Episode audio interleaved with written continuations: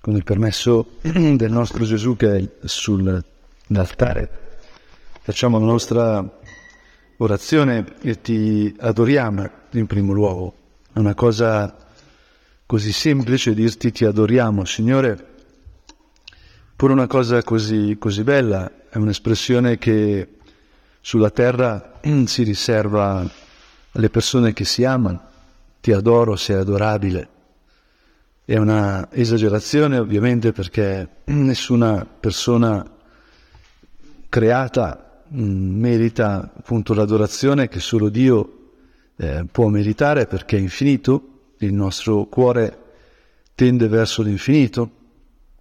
Eppure, Signore, noi non possiamo vivere senza delle persone alle quali voler bene. Eh, c'è un film che appartiene a un'altra generazione rispetto a voi, i Blues Brothers, che è un po' un, un mito della mia generazione, e dice una canzone molto bella dove si dice che everybody needs somebody to love, ognuno ha bisogno di qualcuno da amare.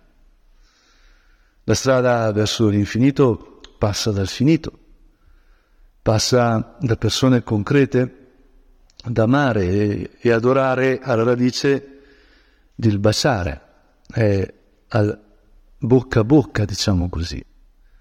È qualcosa che riguarda l'intimità della persona.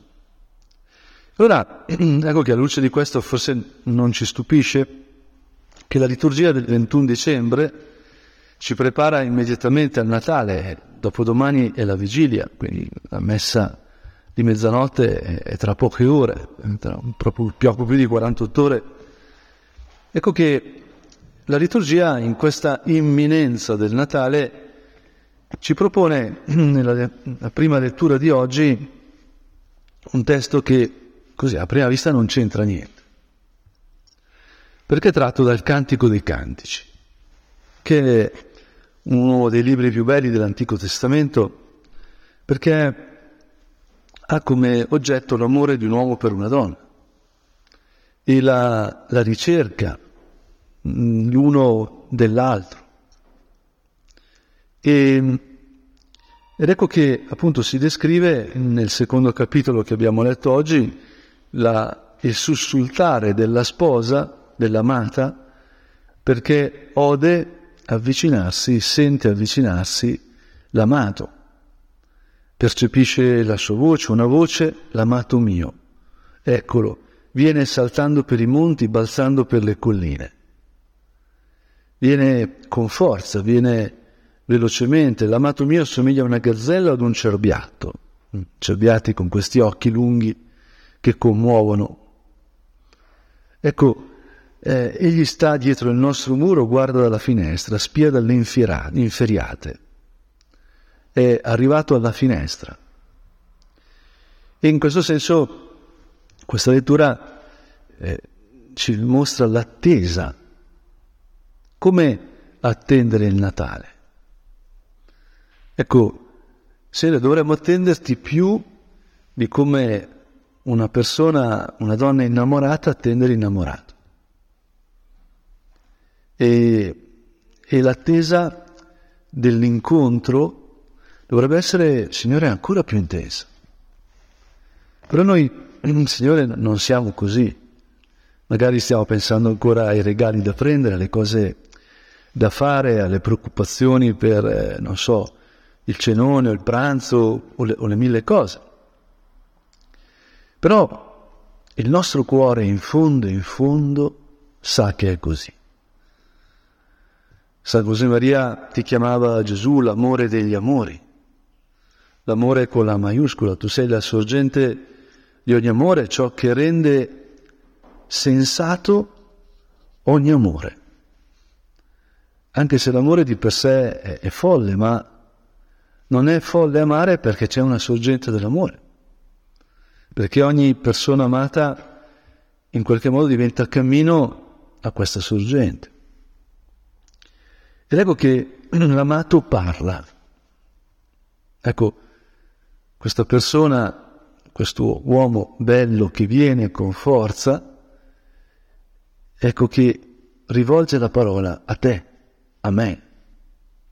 Viene a parlarci. Noi stiamo aspettando Gesù bambino che nasce come ogni bambino e non sa parlare.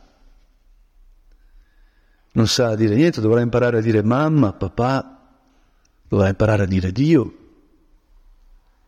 E i primi mesi saranno solo fatti di pianto, di risa. Signore, com'è bello anche pensarti veramente bambino, come com'è facile amare un bambino un bambino appena nato, com'è facile mangiarselo di baci. E Dio potremmo dire che per farci incontrare se stesso e farci renderci facile amarlo, lui che è infinito e onnipotente, che ci farebbe paura, è troppo, è troppo grande per noi, in un certo senso. Si è fatto piccolo, si è fatto bimbo. E adesso ti parla, mi parla, alzati, amica mia, mia bella, e vieni presto, perché l'inverno è passato, è cessata la pioggia, se n'è andata, i fiori sono apparsi nei campi, il tempo del canto è tornato e la voce della tortora ancora si fa sentire nella nostra campagna. Il fico sta maturando i primi frutti e le viti in fiore spandono profumo. Alzati, amica mia, mia bella, e vieni presto. Ed è curioso perché oggi è proprio l'inizio dell'inverno. È il 21 dicembre abbiamo la notte più lunga dell'anno. Nello stesso tempo, proprio da domani, le giornate inizieranno ad allungarsi. Inizieremo ad avvicinarsi a quel periodo così bello che quando le serate sono dolci, sono lunghe, perché appunto è arrivata la primavera, poi arriva l'estate. Ed inizia oggi, inizia piccolo, inizia nell'intimità, inizia cuore a cuore.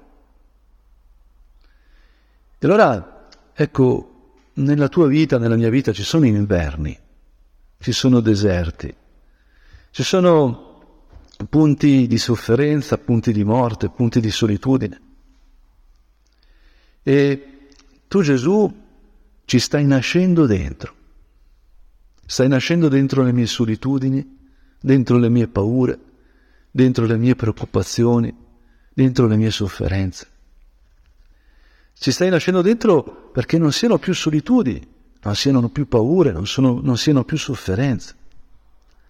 Stai portando veramente la primavera, non a caso appunto Pasqua è a primavera, la morte dell'inverno, ecco che lascia spazio a una vita, la vita nuova.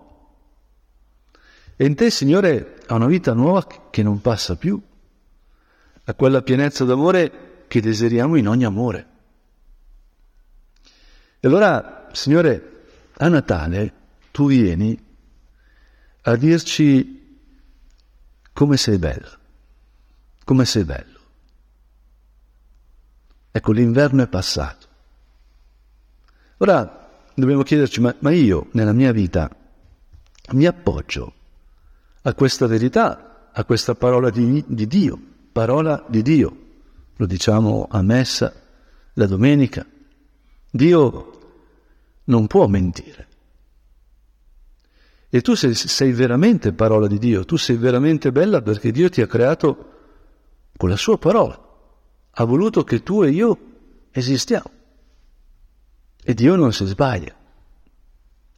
Oh Signore, ecco, a Natale vogliamo lasciarci raggiungere dalla potenza di questa tua parola, dalla potenza di questo incontro. Natale sarà per te un incontro o no?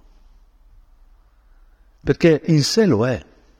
È un incontro con Gesù, con Gesù bambino con Dio che si fa uomo, con l'amore con la maiuscola che si fa amore con la minuscola, per entrare nei nostri amori, per entrare nelle nostre vite, perché noi possiamo abbracciare. Noi possiamo abbracciare Dio, che è infinito. Noi possiamo baciare il nostro creatore, che è onnipotente. Noi possiamo carezzare l'Eterno. Ecco, Oggi confesso che oggi ho fatto una cosa un po' che non va, però appunto non solo a Celimontano c'è già il bambinello del presepe, almeno c'era perché, ma nella mia università anche, che appunto è grave, perché è un'università, eh, c'è la facoltà di teologia, no? Allora io oggi quando non mi vedeva nessuno, no? ho cercato di togliere il bambinello ed è incollato. Quindi, proprio un insuccesso così grande non si può pensare, no? Vuol dire... Però mi ha anche commosso, mi ha anche commosso. Cioè tu, Signore, ti sei fatto adagiare nella paglia e non vuoi venire via. Cioè, sei venuto per rimanere. Sei nato, ti sei azzeccato a me, alle mie miserie, alle mie paure, alle mie insufficienze. Lì dove io mi sento inadeguato, tu non solo sei venuto, ma ci rimani. Una volta c'era una residente pugliese tanti anni fa che usava il verbo accozzarsi, no? cioè la cozza che si unisce allo scoglio no? e non c'è modo di tirarla via, proprio. Eh? Tu, Signore, ti sei accozzato a noi, se non sembrasse irriverente, eh, diciamo, paragonarti a una cozza. Ma Signore, che poi in Puglia ha un brutto significato, diciamo, anche soprattutto detto una ragazza, no? Però, eh, Signore, tu veramente vieni per me, vieni da me. Ed è questo fin dall'inizio, è così. Questo brano finisce con un passo stupendo, o mia colomba. Ecco, a Natale Dio ti dice mia, dice a te mia, tu sei mia, tu mi appartieni, tu sei casa mia, tu sei il mio amore. Questo è il senso del Natale. O mia colomba che stai nelle fenditure della roccia, la grotta, le rocce. Non importa se c'è oscurità, non importa se è aspro dove sei, appunto gli scogli con la cozza, non importa se ti tagli. Ecco, io vengo da te. O mia colomba che stai nelle fenditure della roccia, nei nascondigli dei dirupi, mostrami il tuo viso fammi sentire la tua voce, perché la tua voce è suave e il tuo viso è incantevole. Questo è quello che Dio viene a dirti, viene a dirmi, quello che adesso ti sto dicendo dall'altare. Fammi sentire la, la tua voce perché è suave, non, non, fammi sentire la tua voce perché voglio vedere cosa hai da dire, hm? non è un esame, dai, fammi sentire la tua voce. No? Ricordo uno degli esami più dove ho sofferto di più da professore, no? da studente ho sofferto in qualche esame, ma da professore qualche volta anche ho sofferto, era con un cinese buonissimo, bravissimo, che non capiva niente, non capiva l'italiano, quindi tu lo vedevi che era attento, ce la metteva tutta, no?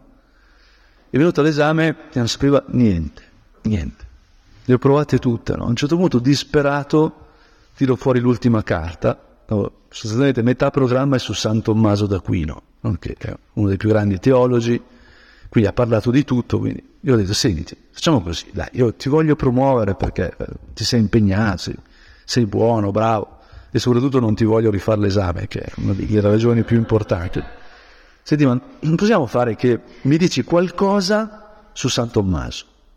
Cioè, dopo la domanda piacere, diciamo, è, è praticamente e dimmi quello che vuoi.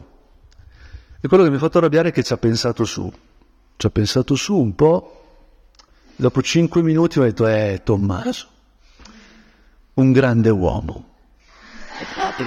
Detto, vabbè, figlio mio, mi sa che è volontà di Dio che ci rivediamo, perché qui non, non ti posso promuovere, no? Quindi era fammi sentire la tua voce, in quei cinque minuti ero di, dai, di qual, per favore, di qualcosa, no? qualcosa di sensato, no? qualcosa di teologico, no? non dico qualcosa di sinistra come si diceva una volta, no? qualcosa di teologico, cioè che c'entri col programma. Fai il segno della croce, è un esame sulla Trinità, nome, mi dice nel nome del Padre, Figlio e Spirito Santo, già si entra, già sono punti che fai, no, niente. No?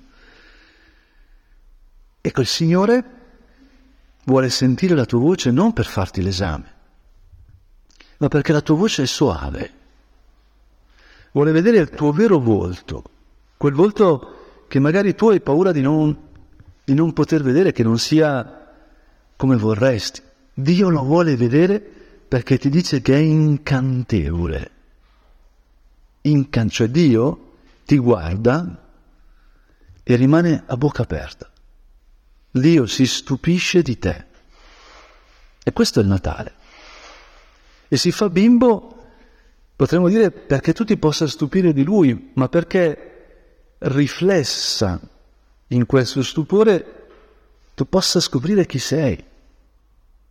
Dio ti parla a Natale, Dio ti cerca a Natale, Dio ti vuole dire chi sei veramente a Natale. E questo non è romanticismo perché appunto c'è la roccia, ci sono i dirupi, perché a Natale Gesù è in una mangiatoia, perché dovrà scappare subito, uccideranno eh, i bimbi eh, eh, lì in quel periodo perché Erode lo vuole uccidere e ci sarà la passione. No? Non, è, non è una favola. Questa cosa che, che la parola di Dio ti dice non è arbitraria, non è scopri il tuo potenziale nascosto. No? Human flourish. Adesso fai un corso che Don Giulio ti farà, no? gli paghi 10.000 euro, io ti, ti, farò scoprire il tuo vero io, no? la versione 2.0 di te stessa. Eh, nella, nella, palestra dove andavo c'era questo, scopri la versione 2.0 di te stesso, però ci paghi eh, un sacco di soldi per farlo. No, il Natale è gratis. Non, non c'è qualcosa da fare. Fa tutto Dio, Lui viene. Lui ti parla, Lui ti cerca. Immediatamente nel Vangelo di oggi, a fare da pandan a, questo, a questa prima lettura del Cantico dei Cantici, c'è quello che accade immediatamente dopo la, l'annunciazione. Maria appunto corre attraversando una regione montuosa, rocciosa, appunto, dalla cugina Elisabetta, che appunto è rimasta incinta del suo marito Zaccaria. Uno dice, ah, ah abituato, no? però adesso con rispetto parlando, Gesù, di, perché parliamo di queste cose che hai creato tu, quindi dire, l'umanità è qui grazie a queste cose. Allora, Zaccaria è nel Tempio, gli appare Gabriele, l'arcangelo, Zaccaria è sacerdote, sta facendo l'offerta, Zaccaria gli dice guarda, avrai un figlio, no? sarà il Battista, no? E Zaccaria non ci crede, allora diventa muto. No? Esce e non può dire niente, il popolo capisce che ha avuto una visione e si ferma qua la storia. No? Però poi noi troviamo Elisabetta incinta, quindi tra i due episodi evidentemente è successo qualcosa. Ora, questo qualcosa può sembrare banale, però tu immaginati Elisabetta che vede tornare il marito, hm, che ha fatto l'offerta nel Tempio, che non parla. E questo marito evidentemente anziano, con lei evidentemente anziana, ha iniziato il cantico dei cantici. Non poteva parlare, ma ha fatto l'amore con Elisabetta. Ed è nato il Battista. In questo, in questo rapporto che era avanti negli anni, in questo amore che ormai aveva solo le caratteristiche della tenerezza, irrompe una vita che Dio vuole. Irrompe una fecondità che sembrava ormai impossibile. Per una donna ebrea non avere un figlio voleva dire non poter essere madre del Messia. Essere esclusa da quello che era il vero senso della storia, l'attesa del Messia. Lo stesso Cantico dei Cantici, ecco, il popolo ebraico lo legge come identificandosi con la sposa e lo sposo che viene per loro è il Messia. E anche per noi, solo che questo Messia è Dio per noi. E allora ecco che Zaccaria ha amato Elisabetta. Ha amato Elisabetta da vecchio, quando ormai tutto sembrava perduto. E da loro così è venuta fuori questa vita straordinaria che deve preparare il cammino al Messia. Ed Elisabetta che sente eh, nascere in sé questa vita quando appunto ormai non, non, aveva quello che le donne hanno normalmente Elisabetta che scopre a poco a poco il suo grembo crescere? Il suo seno tornare vivo, ricco, e, e che si tiene nascosta, perché veramente è incredibile quello che succede. Ecco che vede arrivare Maria, vede arrivare la cugina, giovane, veramente come una gazzella sui monti. E, e nel grembo di Maria c'è l'amato, c'è l'amore che viene, l'amore che viene da lei, l'amore che viene da suo figlio. Ecco, c'è un testo bellissimo, straordinario, per me il più bello di Karol Wojtyła, diventato poi Giovanni Paolo II, che si chiama Raggi di paternità. Pochi lo hanno letto, perché è un testo intenso, ha dei lunghi monologhi, mentre tutti hanno letto appunto La bottega dell'orefice, che parla di una coppia, comprare la fede, è romantico, è bello. Karol Wojtyła quando era Don Carol Wojtyła ha seguito tantissime coppie, no? ma Raggi di paternità è come il seguito, ed è il seguito drammatico della bottega dell'orefice, perché il protagonista che si chiama Adamo è un padre che, diciamo, ha paura di essere padre perché si rende conto che generare vuol dire generare la solitudine. L'uomo è solo. Per il peccato l'uomo è solo. E ancora più alla radice, ogni figlio di donna, se non c'è Gesù, è destinato alla morte. In fondo, senza l'amato che viene come un cerbiato nel grembo di Maria, noi siamo tutti aborti. Il peccato mortale, il peccato originario, ha introdotto la morte nel mondo. Si chiama mortale per questo, perché parla di morte. E quindi noi saremmo condannati all'assurdità, a un desiderare l'infinito essendo finiti, e quindi veramente saremmo assurdi. Ogni vita sarebbe per il nulla. E ci sono filosofi che lo hanno letto perché non avevano la fortuna di conoscersi Gesù. E invece Ecco che Elisabetta, che da dentro la sua vecchiaia, quindi già la sua prossimità alla morte, vede nascere in sé una vita, sa che quella vita non sarà per la morte, perché viene Maria. E Maria, in fretta, arriva da lei e appena la saluta entrando in casa, ecco che il saluto, quel rallegrati che Maria aveva sentito dall'angelo e che adesso dice a Elisabetta, fa sussultare il Battista nel grembo della madre. Ecco, la donna vede la donna, oggi c'è un testo bellissimo nel breviario, ma il bimbo sente il bimbo. I bimbi si incontrano nel grembo delle loro madri. Ed Elisabetta fu colmata di Spirito Santo e come sappiamo esclamò a gran voce l'Ave Maria, la prima Ave Maria, benedetta tu fra le donne e benedetto il frutto del tuo grembo. Cosa debbo che la madre del mio Signore venga a me? Ecco, che bello fermarsi davanti al presepe col bambinello, senza bambinello, questo non importa, e dire, e dire l'Ave Maria.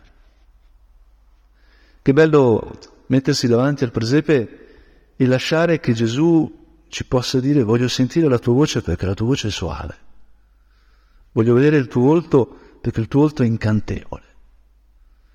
Gesù bambino te lo dice senza parlare.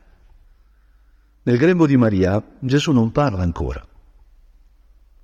E neanche il Battista parla ancora, non sono ancora nati, non hanno ancora pianto e tutti i bimbi nascono piangendo perché devono aprire i polmoni. E se non piangono bisogna farli piangere subito. Noi la prima cosa, il primo suono che mettiamo è il pianto. E questi due bimbi ancora non l'hanno fatto, ma già si parlano. Già la forza di questo amore, più forte della morte, agisce nel cuore del Battista, nel grembo, nel seno della, di Elisabetta, della madre. E ora guarda che davvero Gesù ti parla. Davvero quando ti rivolgi a Maria, quando magari dici un'Ave Maria, o dici il rosario davanti al presepe, o quando semplicemente nella messa di Natale ti, ti metti lì pensando che Maria è con te e che ti può aiutare a vivere quella messa con tutto il cuore, ecco, quando fai queste cose, davvero Dio ti parla. Questo Dio onnipotente, eterno, creatore del cielo e della terra, creatore tuo e mio, che si è fatto bimbo, è, è stato poche cellule nel, nel grembo di Maria per stare vicino a me, per parlare a me. E Signore, ti chiediamo la, la grazia di credere, ti chiediamo il dono della fede. Ecco, Elisabetta disse a Maria, beata colei che ha creduto nell'adempimento di ciò che il Signore le ha detto. Ero a Verona con una famiglia di cari amici che hanno una bimba bellissima che si chiama Arianna, hanno tre bimbi, la prima Camilla con gli occhi azzurri, stupenda, poi c'è un maschietto Isa e poi c'è questa bimba Arianna che chiamano Ari, cosa che a me dava un po' fastidio perché ho un amico che si chiama Riberto che chiamo Ari, che è molto diverso da questa bimba, diciamo, da tanti punti di vista, no? Poi questa bimba, giustamente i genitori volevano che davanti all'amico sacerdote facesse vedere le preghiere che sa. Quindi in macchina, mentre mi portavano a un posto bellissimo a vedere Verona dall'alto, mi dicevano, dai Ari, Ari, di, di a Don Giulio le preghiere che sai, no? E lei ha detto una cosa bellissima che non dimenticherò mai. Ha detto Amen. Non il Padre nostro, non l'Ave Maria, non il Gloria al Padre, figurati il credo. Eh? Amen. E ho detto, ma ha ragione, Amen. Amen è l'essenza di ogni preghiera. Amen. Così sia. Amen vuol dire io credo. Vuol dire io dico che è così come è detto Dio. Allora, Signore, tu vieni nel presepe per dirmi che sono bello, per dirti che sei bella, ci chiedi di sentire la nostra voce perché è soave, di contemplare il nostro volto perché è incantevole. E noi possiamo dirti Amen. Possiamo fermarci davanti al presepe e dire Signore, così sia che il mondo sia come dici tu, che io sia come dici tu, che tutto veramente sia tua parola, perché tu che sei la bellezza fai belle tutte le cose, tu che sei la vita rinnovi tutte le cose, il mondo, me stesso, la storia. E allora veramente nulla è perduto, nulla si può perdere se Dio si è fatto uomo. E Maria come ogni mamma che insegna a dire le preghiere, che insegna prima a dire grazie, come si dice grazie? Eh? Ecco, ci insegnerà anche a dire amen. Ci insegnerà, a unir, ci insegnerà a unirci al suo fiat, venga di me secondo la tua parola, così sia. Veramente, Signore, allora sarà Natale e nello stupore del Natale scopriremo non solo la tua bellezza, ma riflessa nella tua anche la nostra.